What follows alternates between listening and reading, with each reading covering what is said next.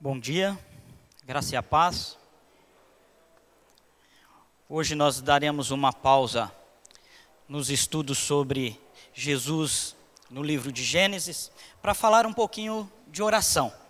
Tá? Então hoje o estudo será voltado com o tema da oração, é, um diálogo sobre simplicidade e objetividade. É, é, é claro que a Bíblia tem vários modelos de, de orações, e, e eu peguei um desses modelos para nós conversarmos um pouquinho aqui.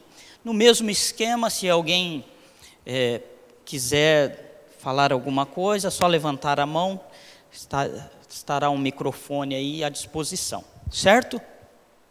Um diálogo sobre simplicidade e objetividade. Então, através deste estudo, quero é, resgatar um dos exercícios mais essenciais da vida cristã, que é a oração. É, alguém já disse que é mais fácil encontrar vida biológica em um cadáver do que vida espiritual em um crente que não ora. Então, quando oramos, somos relembrados de quão grande e poderoso é nosso Pai Celeste. Quando oramos, somos levados a confessar nossos erros e pecados mais ocultos. Quando oramos, somos convidados a falar de nossos anseios e preocupações. Somos transformados pela consciência de seu imenso amor. Quando, quando oramos, somos agraciados com um maior conhecimento da pessoa de Deus e, consequentemente, de nós mesmos. A oração é, a, é uma prática essencial na vida cristã. E essa prática tem sido esquecida por alguns nos nossos tempos. Em uma re reunião acadêmica, um dos professores pediu para orar no final dessa reunião, uma reunião, né, uma escola teológica, e alguém disse: Você está nessa ainda?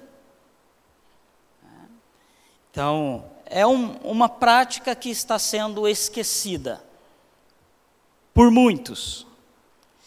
Também é uma prática que está sendo deturpada por outros. Então precisamos, de maneira urgente, resgatar a importância da oração.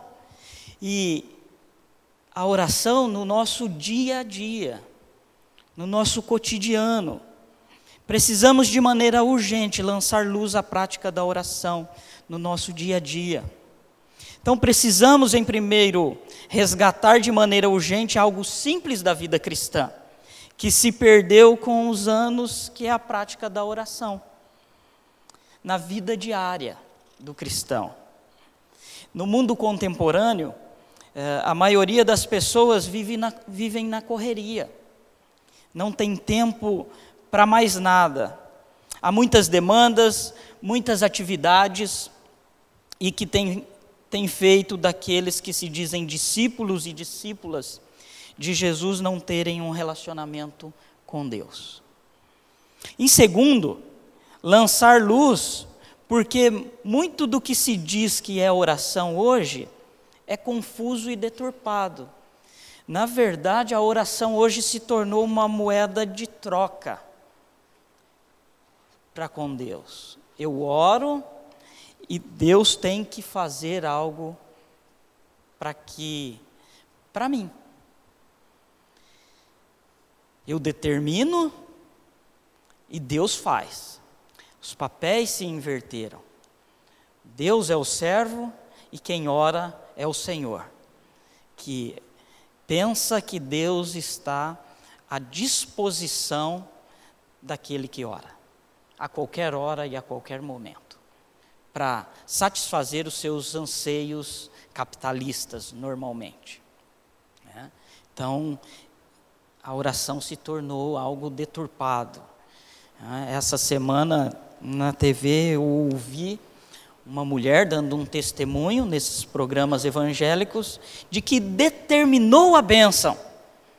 É, e era algo grandioso. Determinou e Deus teve que fazer. Deus ficou é, contra a parede porque ela fez a parte dela. E Deus teve que fazer.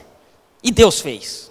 É, é mais ou menos assim: é, pega o braço de Deus, põe na. Aqui, sabe aquela chave de braço? Faz, faz, faz, faz. E Deus não aguenta mais, aí Deus faz. Né? Então, algo deturpado. E aqui cabe uma pergunta: a oração muda Deus ou nos muda? A oração muda Satanás ou nos muda?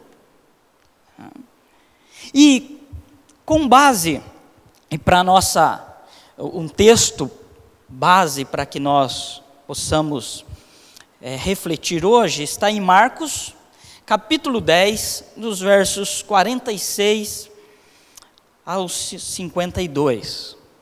Uma oração simples e objetiva, mas profunda e poderosa.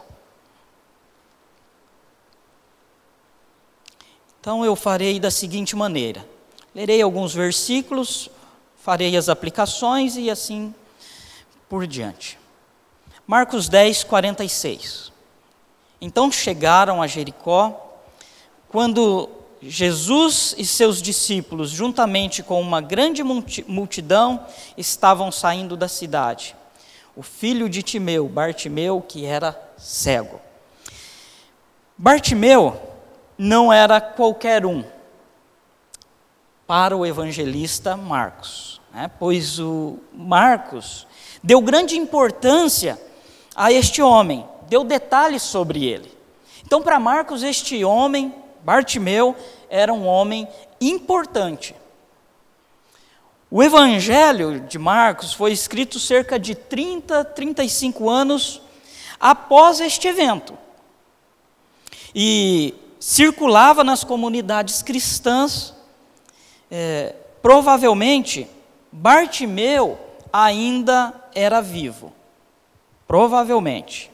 Pode ser que ele ainda era vivo quando se escreveu uh, o Evangelho de Marcos.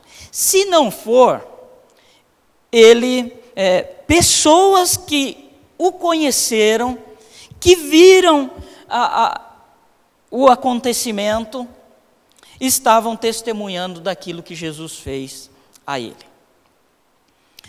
E Bartimeu, ele estava sentado à beira do caminho, pedindo esmolas. Por que Bartimeu estava é, sentado à beira do caminho? Primeiro, era a saída de Jericó na direção de Jerusalém. Era a rota dos peregrinos. Então, um lugar estratégico para quem vivia de esmolas. Né? Muitas pessoas iriam passar por ali, era a rota dos peregrinos até Jerusalém. Então, nos dias que antecediam é, as festas, como a festa da Páscoa, o número de peregrinos se multiplicava. Né? Então, uma oportunidade única para alguém que dependia e vivia de esmolas. Esperava-se que peregrinos religiosos sejam mais sensíveis e generosos com os que sofrem.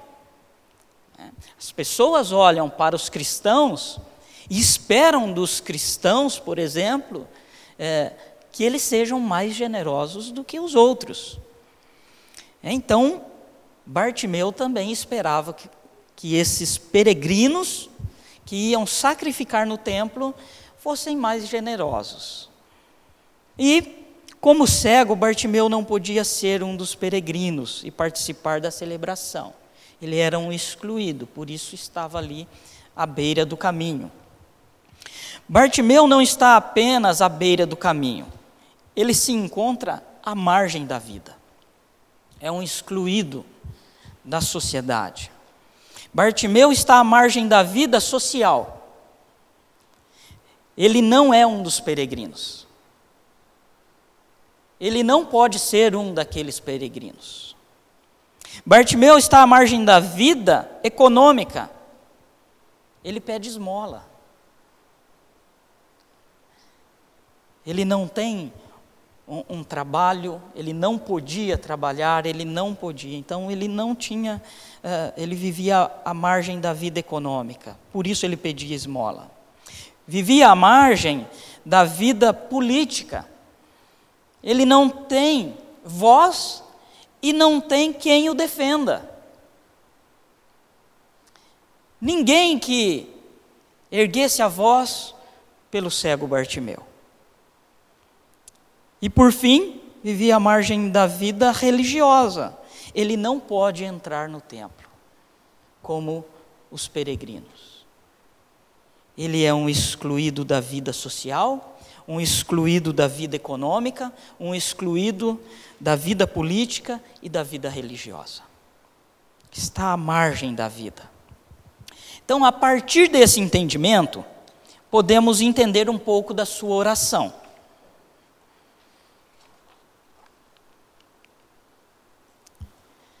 Versos 47 e 48: Quando ouviu que era Jesus de Nazaré, começou a gritar: Jesus, filho de Davi, tem misericórdia de mim.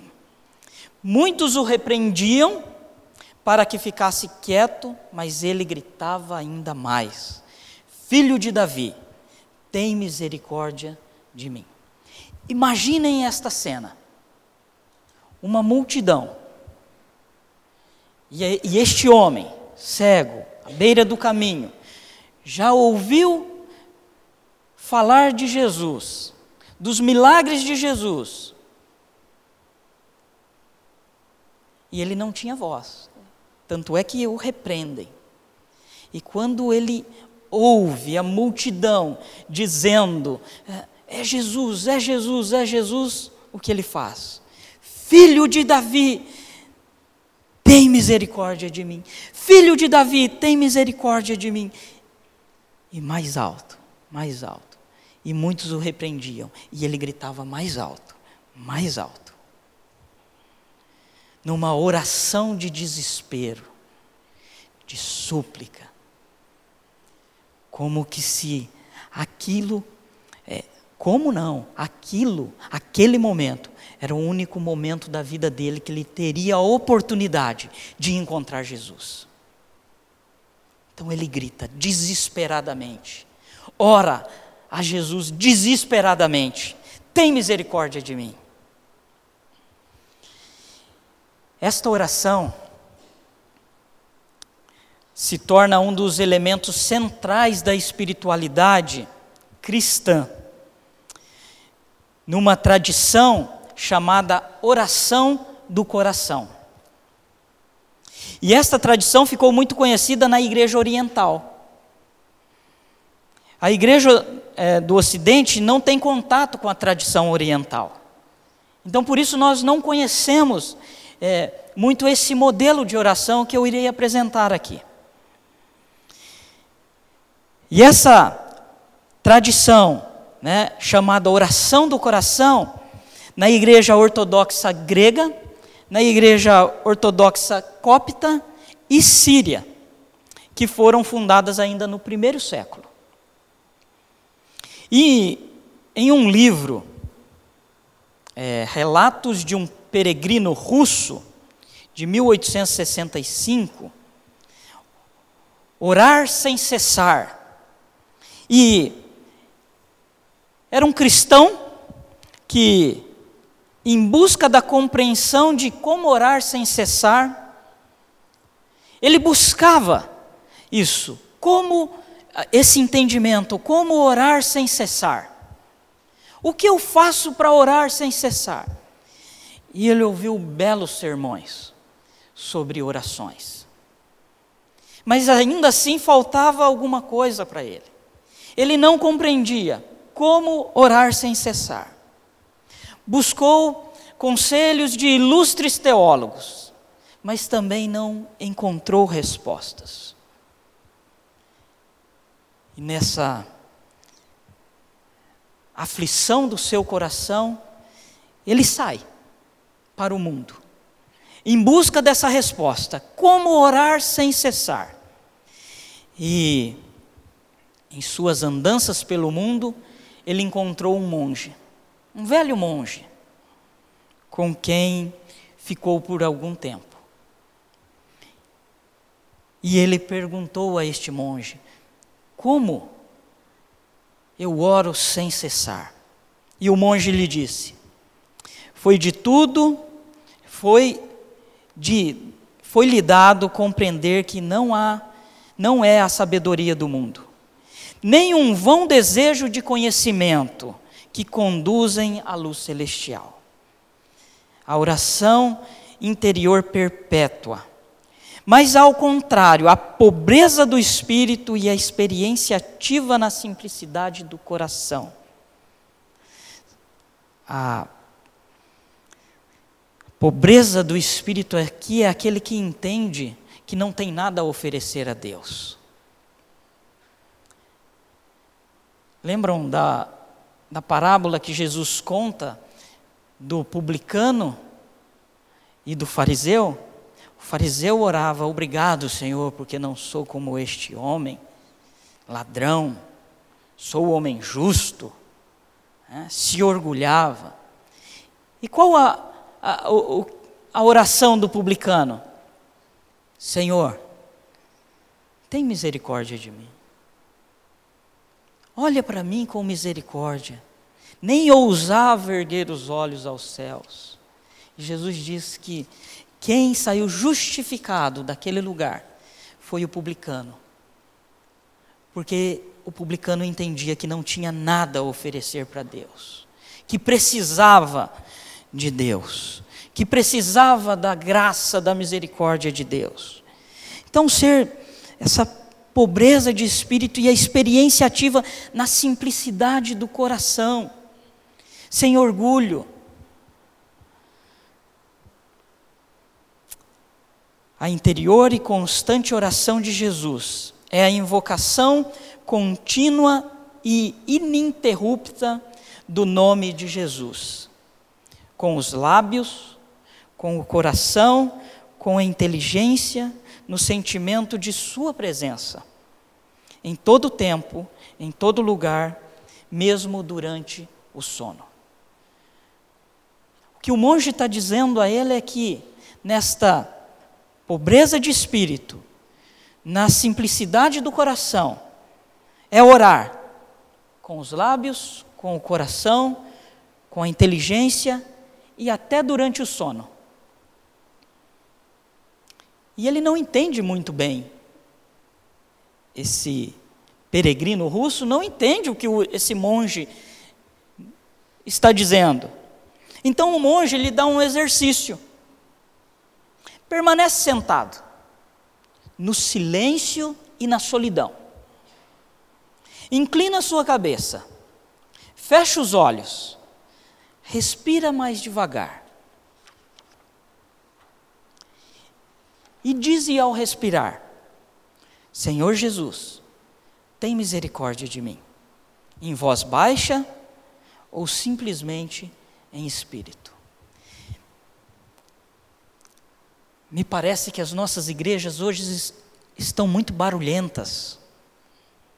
Não se tem este tempo de silêncio, de olhar para dentro nessa pobreza de espírito, na simplicidade do coração e ouvir Deus falar.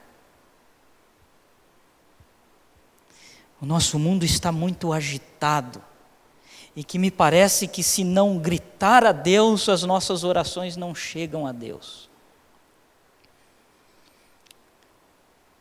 Uma vez uma mulher me disse: se eu não gritar, orar gritando, parece que o teto é de ferro.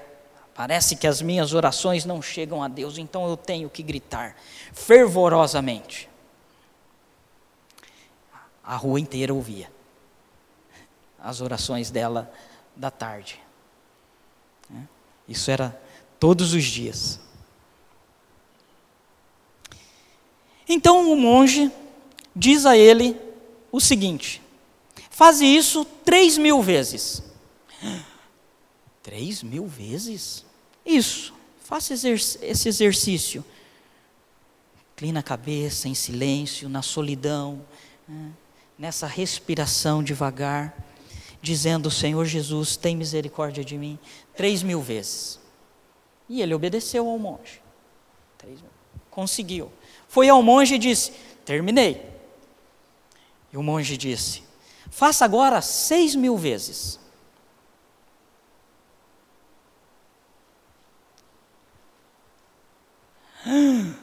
Aquela carinha, né? Do, que manda. E ele fez. E foi ao monge: Terminei. Agora faça doze mil vezes. Até que um dia, bem cedinho, ele acordou. Ou melhor, foi acordado pela oração. E ele foi até o monge e disse: Mestre, enquanto eu dormia, eu orava, e eu fui acordado pela oração. Jesus, tem misericórdia de mim. Algo que agora fazia parte dele, que ele não precisava mais buscar, mas que fazia agora parte dele, na sua pobreza de espírito e na simplicidade do coração. Os cristãos ortodoxos, eles usam é, como se fosse um rosário, mas não é um rosário, né, para fazerem esse tipo de oração, para fazerem as, essas contas né, de oração. Para nós é estranho, não é? Mas a igreja cristã oriental faz isso, é um modelo que não chegou até nós, nós não conhecemos a, a essa tradição. Mas isso é algo que acontece nas igrejas cristãs orientais. Mas o texto continua. Jesus parou e disse: Chamem-no. E chamaram o cego. Ânimo, levante-se. Ele o está chamando. Lançando sua capa para o lado, de um salto pôs-se em pé e dirigiu-se a Jesus. Então, a sua oração foi ouvida. Jesus manda o chamar. E a pergunta de Jesus a este homem é: O que você quer que eu lhe faça? Parece brincadeira, não parece? Perguntou-lhe Jesus. Se esta pergunta fosse feita a você, que ora a Deus, qual seria a sua resposta para Jesus? O que vocês querem é, que o que você quer que eu lhe faça?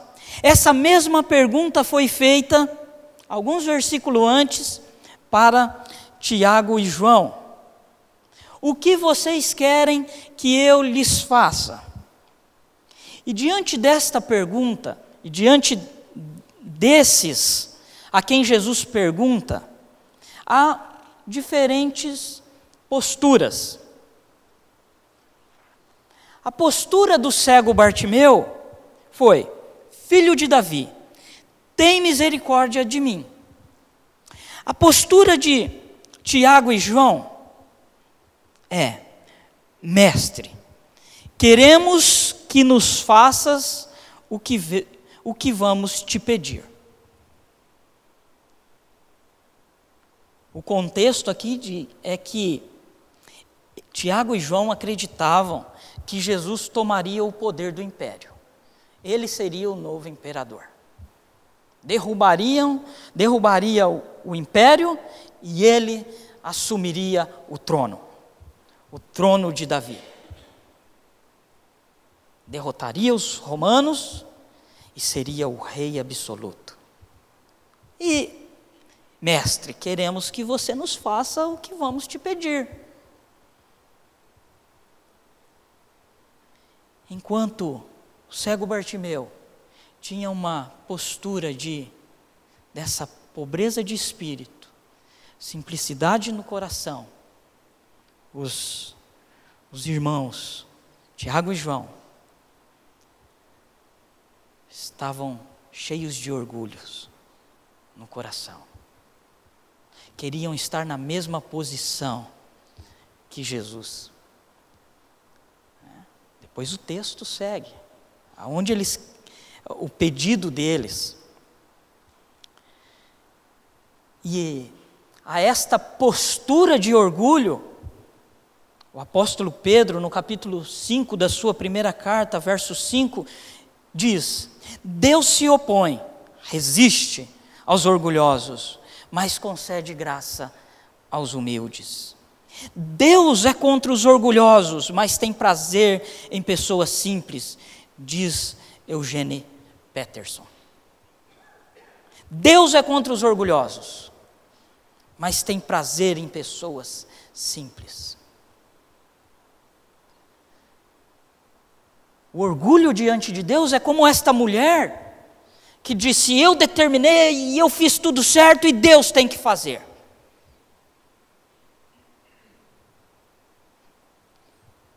Nesta semana de oração, essa postura que nós devemos ter diante de Deus de humildade, de que Ele é o Rei soberano e que nós somos os servos, que nós não temos nada a oferecer a Deus, que nós somos pobres de espírito. Porque Deus se opõe aos orgulhosos. E Bartimeu, Tiago e João, a diferentes níveis de consciência. Porque o cego responde à pergunta de Jesus, dizendo: Mestre, eu quero ver. Mestre, eu só quero ver.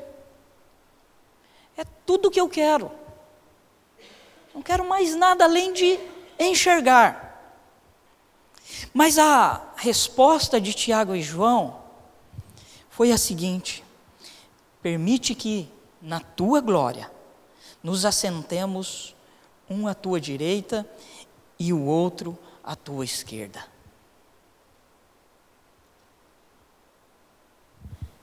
Ah, eles queriam a mesma posição que Jesus, mas não entendiam o que Jesus iria passar.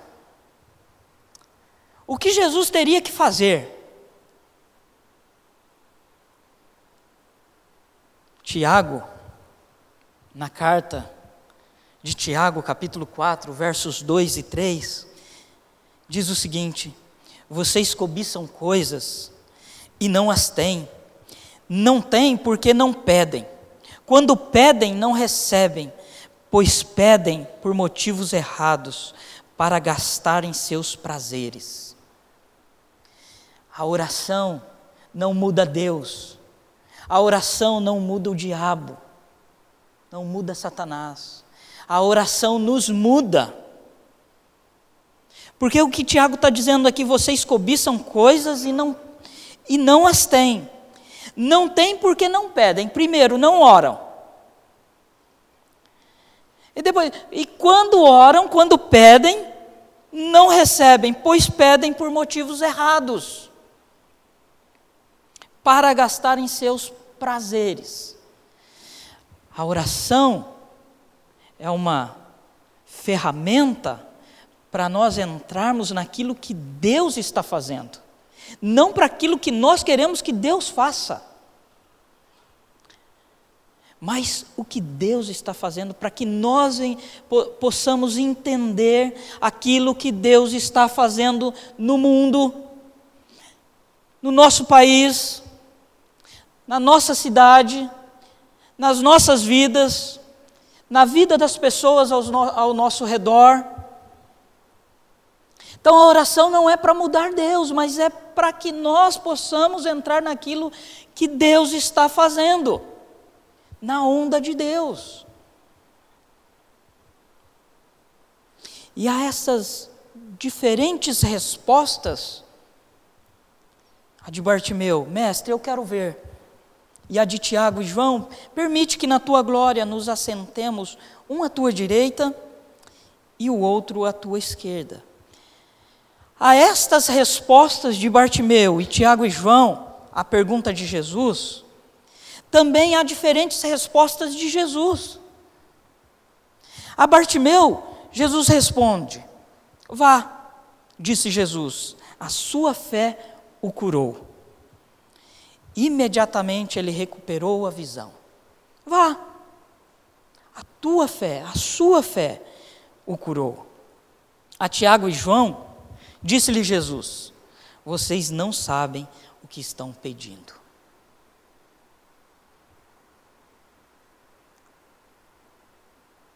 Então a oração, para ser atendida, tem que ser aquela oração que está conectada com a vontade de Deus. Se não estiver, Deus não vai responder. Deus não vai fazer aquilo que o nosso coração orgulhoso quer. Porque hoje, muitos têm a oração como um meio de troca, de compra das bênçãos de Deus, porque eu tenho os anseios capitalistas, consumistas, e Deus é o, o dono do ouro e da prata. Se Ele é o dono do ouro e da prata, e eu tenho esses anseios, e sou filho do rei, então eu eu tenho que ter tudo da parte de Deus. O melhor. O carro zero. A mansão dos sonhos. A, a empresa. E assim por diante.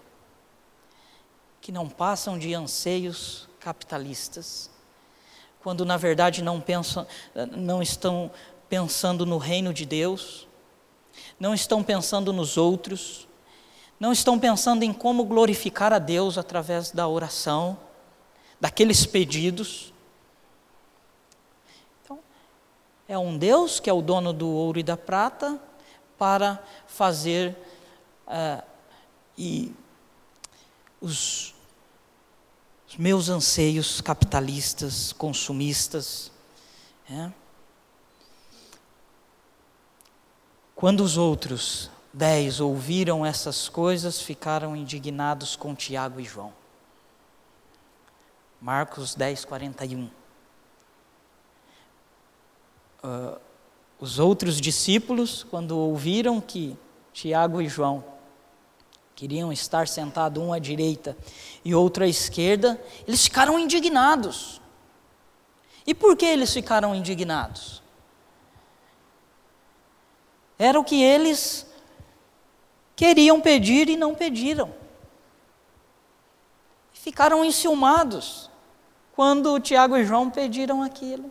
Então é muito comum e, e, e é um perigo nós entrarmos na onda que, que, que todo mundo está fazendo. Não, está todo mundo fazendo isso, então a igreja está crescendo muito.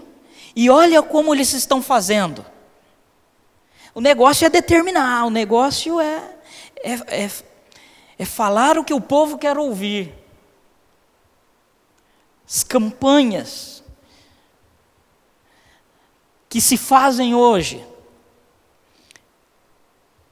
E as igrejas ficam lotadas por causa dessas campanhas. Venha, traga sua oferta, sacrifique, e que os 300 vão orar e você vai conquistar a sua bênção, mas você tem que sacrificar, porque Deus fica impossibilitado de dizer não à sua oração, Ele é obrigado a te responder, a fazer aquilo que você quer. Muito cuidado, porque é muito fácil cair nessa. Há muitos pastores presbiterianos que caíram nessa. e que já não são mais presbiterianos. São neopentecostais com pastores neopentecostais com títulos de reverendo e que não tem mais uma teologia saudável, bíblica. Eu tenho a impressão que um pouco dessa postura tão presente na, no cenário religioso brasileiro, em especial no cenário evangélico brasileiro, tem a ver com uma falta de compreensão da soberania de Deus. Uma das pessoas para quem eu dou discipulado me contou a seguinte história: que o filho estava no hospital correndo risco de morte. Essa pessoa perguntou para o filho se ele já conhecia Jesus, quem era Jesus para ele.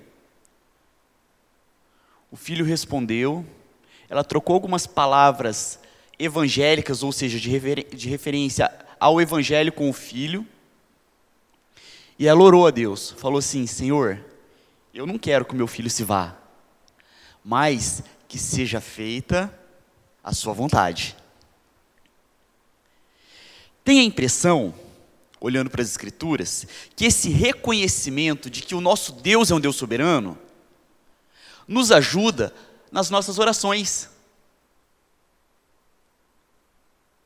É simplesmente chegar e falar: Senhor, eu gostaria que isso acontecesse. Mas o que vai te glorificar? Funciona mais ou menos como uma, uma Nu pedir alguma coisa para Suzy. A Suzy sabe o que é melhor para ela. A Suzy vai deliberar se sim ou se não. A Suzy sabe o que é melhor para a família. E tem uma perspectiva a respeito do mundo que transcende em muito, muitos anos, a vida da Manu. Talvez uma aproximação com com, essa, com esse reconhecimento de que Deus é um Deus soberano e sabe todas as coisas, governa todas as coisas. E essa pobreza de espírito tão presente no discurso de Jesus, no Sermão do Monte, Jesus fala isso, né? Felizes aqueles que são pobres de espírito, que não têm o que oferecer a Deus. Um Deus que não se impressiona, um Deus que não se decepciona um Deus que simplesmente nos conhece e por misericórdia nos acolhe, ouve as nossas orações, transforma a nossa história. Acredito que uma aproximação com essa disposição pode ser significativa e fazer com que a gente desenvolva um relacionamento melhor com Deus. Pastor, teu celular, pastor. Gente, não fui eu.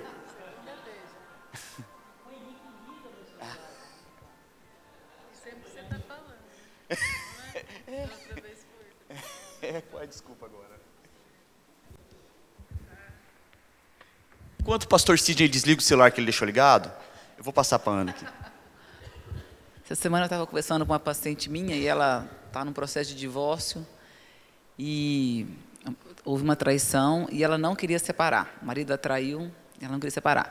Bom, ele queria separar e aí ela começou com campanhas de oração, foi vários profetas e exigiram que a Deus que não houvesse separação, bom, enfim, ele saiu de casa.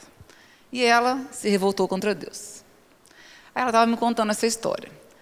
Aí eu falei para aí eu olhei para ela e falei assim: "Nossa, tá parecendo sua filha revoltada contra você quando você fala não. Você é muito mimada." Ela levou um susto, falou assim: "É mimada, mas como mimada eu estou sofrendo? Como eu posso ser mimada estando sofrendo?" Falei: "Pois é, Deus enxerga muito além do que você enxerga. E muitas vezes ele precisa falar não porque ele sabe o que é melhor para você. Cadê a soberania de Deus? Exatamente o que o pastor falou. Cadê? Então, quando Deus fala pra, não para a gente, a gente emburra, bate o pé e vira a cara. Ela ficou olhando para mim e falei: Foi isso que você fez. Né? E agora você está do outro lado, destruindo a sua vida por pura pirraça. Porque isso que você me falou é pirraça. Pirraça contra Deus. E você não enxerga lá na frente, não enxerga o que é melhor para você. Né? E ela ficou pensando, eu falei: Então, volta atrás, pede perdão, se joga no colo, no colo do pai. Ele sabe o que é melhor para você. Muitas vezes é isso que a gente faz, né? Por pirraça, a gente revolta, determina o que Deus vai fazer, quer dizer, quem que é o Deus, a gente ou é ele, né? E aí quebra a cara e ainda coloca a culpa em Deus, né?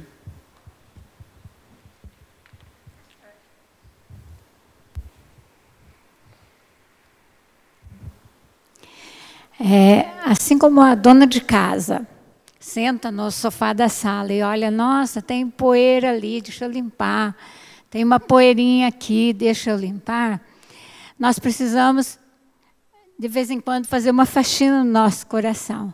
Nós precisamos rever as nossas orações, rever aquilo que os propósitos que nós estamos colocando como importantes, porque às vezes a gente vai na onda. O pastor falou lá na onda do, de Jesus. Às vezes a gente vai na onda dessas histórias por aí. Né, de pedir isso. Não, não é que é pecado pedir um carro para Deus, mas isso não pode ser propósito de oração, assim, uma coisa né? Está no teu coração, Deus já sabe. E Ele vai fazer de acordo com a vontade dEle, com os propósitos dEle para a nossa vida. O que nós precisamos orar é aquilo que está na vida, de, no nosso dia a dia, diante da presença de Deus. Então, eu, eu, eu, eu, penso assim, que a gente guarda muita, muito pecadinho assim num cantinho, num quartinho, né? E vai conservando aquele pecadinho ali. E não, não, não fala dele, mas também não tira dali. Então, nós precisamos, de vez em quando, fazer essa faxininha. O pastor está ajudando a gente aqui hoje a fazer essa faxina, para a gente rever as nossas orações e os nossos propósitos.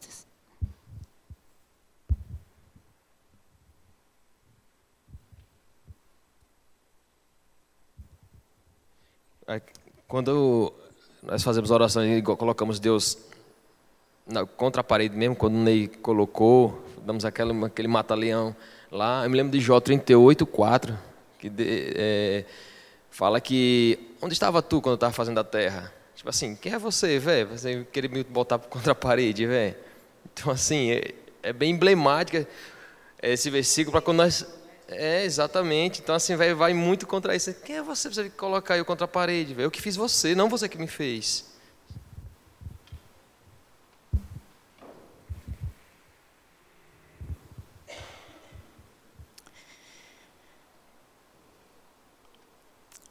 E nessa frase que Jesus diz a Bartimeu, vá, disse Jesus, a sua fé o curou, e imediatamente ele recuperou a visão e seguiu Jesus pelo caminho, é interessante o vá. Então, porque quando Deus cura alguém, ele não pede nada em troca. Vá. Jesus curou e não, não falou, agora você tem que sacrificar. É, aliás, hoje é o inverso, né? Você sacrifica primeiro para depois Deus fazer. Não, aqui Jesus fez e falou: vá. Está curado. Pode ir. E o que ele faz? Segue Jesus pelo caminho. Jesus não pediu para ele seguir, para segui-lo. Vá. Porque Deus, quando cura alguém, ou quando responde a uma oração, Ele não pede nada em troca, mas nada em troca. Até porque nós não podemos oferecer nada a Deus. Lembram do pobre de espírito? Nós não temos nada para oferecer a Deus. Em troca, ou porque Deus fez, agora eu faço. Nada vai compensar aquilo que Deus fez por nós. Nada. Se essa for a postura de alguém, agora eu tenho que fazer, está errado. Porque Deus fez para mim algo e eu tenho que pagar aquilo que Deus fez, é orgulho isso daí. Isso é orgulho. É aquela pessoa que não consegue receber, nem de Deus e nem de alguém, uma benção. Não, eu tenho que pagar por aquilo que me fizeram. Eu tive, é, eu tinha muitos problemas com isso. Eu não conseguia receber oferta. Hoje eu, hoje eu recebo, viu gente? Não tem problema nenhum com isso. Tá? Hoje eu entendi a graça, a misericórdia de Deus, então receber de Deus, né? Então não tem problema nenhum. Mas eu tinha, eu me lembro quando eu fui para a comunidade Eco, o Henrique uma vez chegou para mim e me deu 50 reais. Eu falei, o que, que é isso? Não, uma oferta, te ajudar na gasolina, você fez, você fez uns corre aí para nós. Falei, não, cara, pelo amor de Deus, eu faço para Deus. Não, não recebo isso não. Eu falo, rapaz, recebe a bênção aí, pronto. Eu peguei, mas eu me senti mal por aquilo. Me senti mal. Falei, não, mas eu, eu, eu não estou fazendo para receber. Né? Então, mostra um orgulho no coração de que você faz por mérito. Né? E se não for, se não for assim, eu não, não recebo porque eu tenho que merecer. Com Deus não funciona assim. Com Deus não funciona assim. É graça, somente graça. É misericórdia de Deus. Quando Ele te encontrou, foi pela graça dele. Quando Ele ouve as suas orações, respondendo sim, não, espera um pouco, é pela graça dele. Nada mudou. É graça, somente graça. Então Bartimeu acha que a maior obra que Deus tinha que fazer na vida dele era dar-lhe novamente a visão. Aí veja a soberania de Deus, o que Deus faz com Bartimeu. Mas ele estava errado, porque nos próximos dias Bartimeu vai ver Jesus entrar em Jerusalém, porque diz o texto que Bartimeu seguiu o caminho com Jesus. Então Bartimeu vê Jesus entrar em Jerusalém e ser aclamado: Hosana, Hosana, aquele que vem em nome do Senhor. Vai ver Jesus ser preso e maltratado. Vai ver Jesus crucificado. Possivelmente Bartimeu estava entre os discípulos quando Jesus ressuscitou. Então, a soberania de Deus nessa oração humilde, simples do coração, é para mostrar algo maior. Não só para satisfazer ou, ou, ou, ou cumprir aquela necessidade momentânea, Deus tem algo maior, porque Ele é soberano e sabe todas as coisas. Marcos sabe o nome desse sujeito, o nome do pai desse sujeito, porque Bartimeu se tornou um discípulo de Jesus. Deus faz de Bartimeu uma testemunha ocular dos acontecimentos mais importantes da tradição cristã. Veja, aquele homem insignificante que estava à beira do caminho, excluído da sociedade, agora se torna testemunha ocular de Jesus Cristo. Olha como nosso Deus é maravilhoso. Olha como Deus nos responde às orações. Não havia melhor momento para voltar a enxergar. E aí vamos refletir e praticar. Sente no banco corretamente.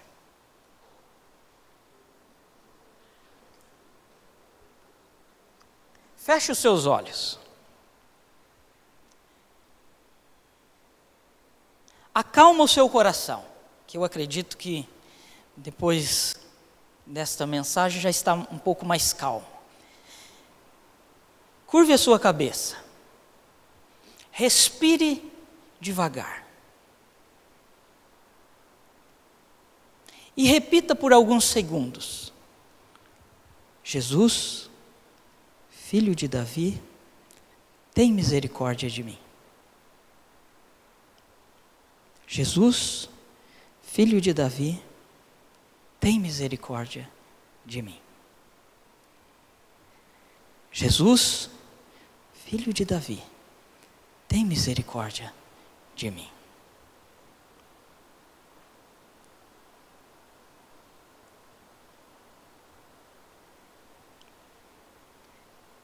Jesus ouviu.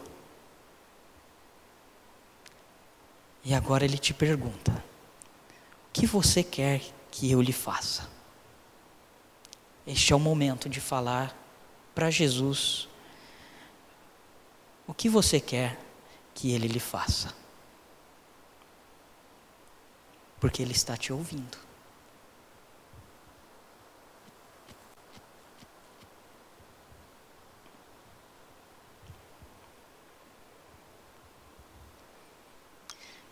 Senhor, nós te louvamos e te agradecemos pela tua palavra, pela vida que nos destes e que nos encontrou num caminho, numa estrada rumo ao inferno.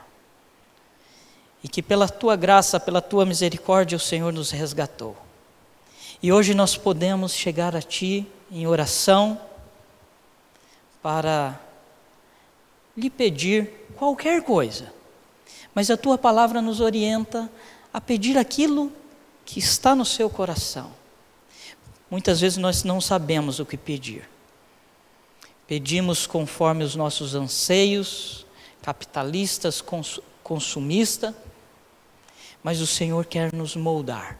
O Senhor quer que nós entremos em tua presença cientes da tua vontade. Por isso ensina-nos através do teu Santo Espírito a pedir como convém, a pedir aquilo que está na tua vontade, que é da sua vontade. E esta semana que nos propusemos a orar ao Senhor, colocar as nossas dificuldades de, diante do Senhor como igreja, nós esperamos, mas crendo na tua soberania e vontade, que o Senhor fará, fará o melhor. E se algum desses pedidos que surgir durante esta semana não estiver de acordo com a tua vontade, que o Senhor possa nos mostrar. E, como igreja, nós lhe pedimos que estejamos no centro da tua vontade. Leva-nos em segurança para as nossas casas, dê-nos um bom domingo com as nossas famílias e amigos e que possamos orar por cada um deles e testemunhar sobre a graça e a misericórdia do Senhor em nossas vidas. Em nome do teu filho Jesus. Amém.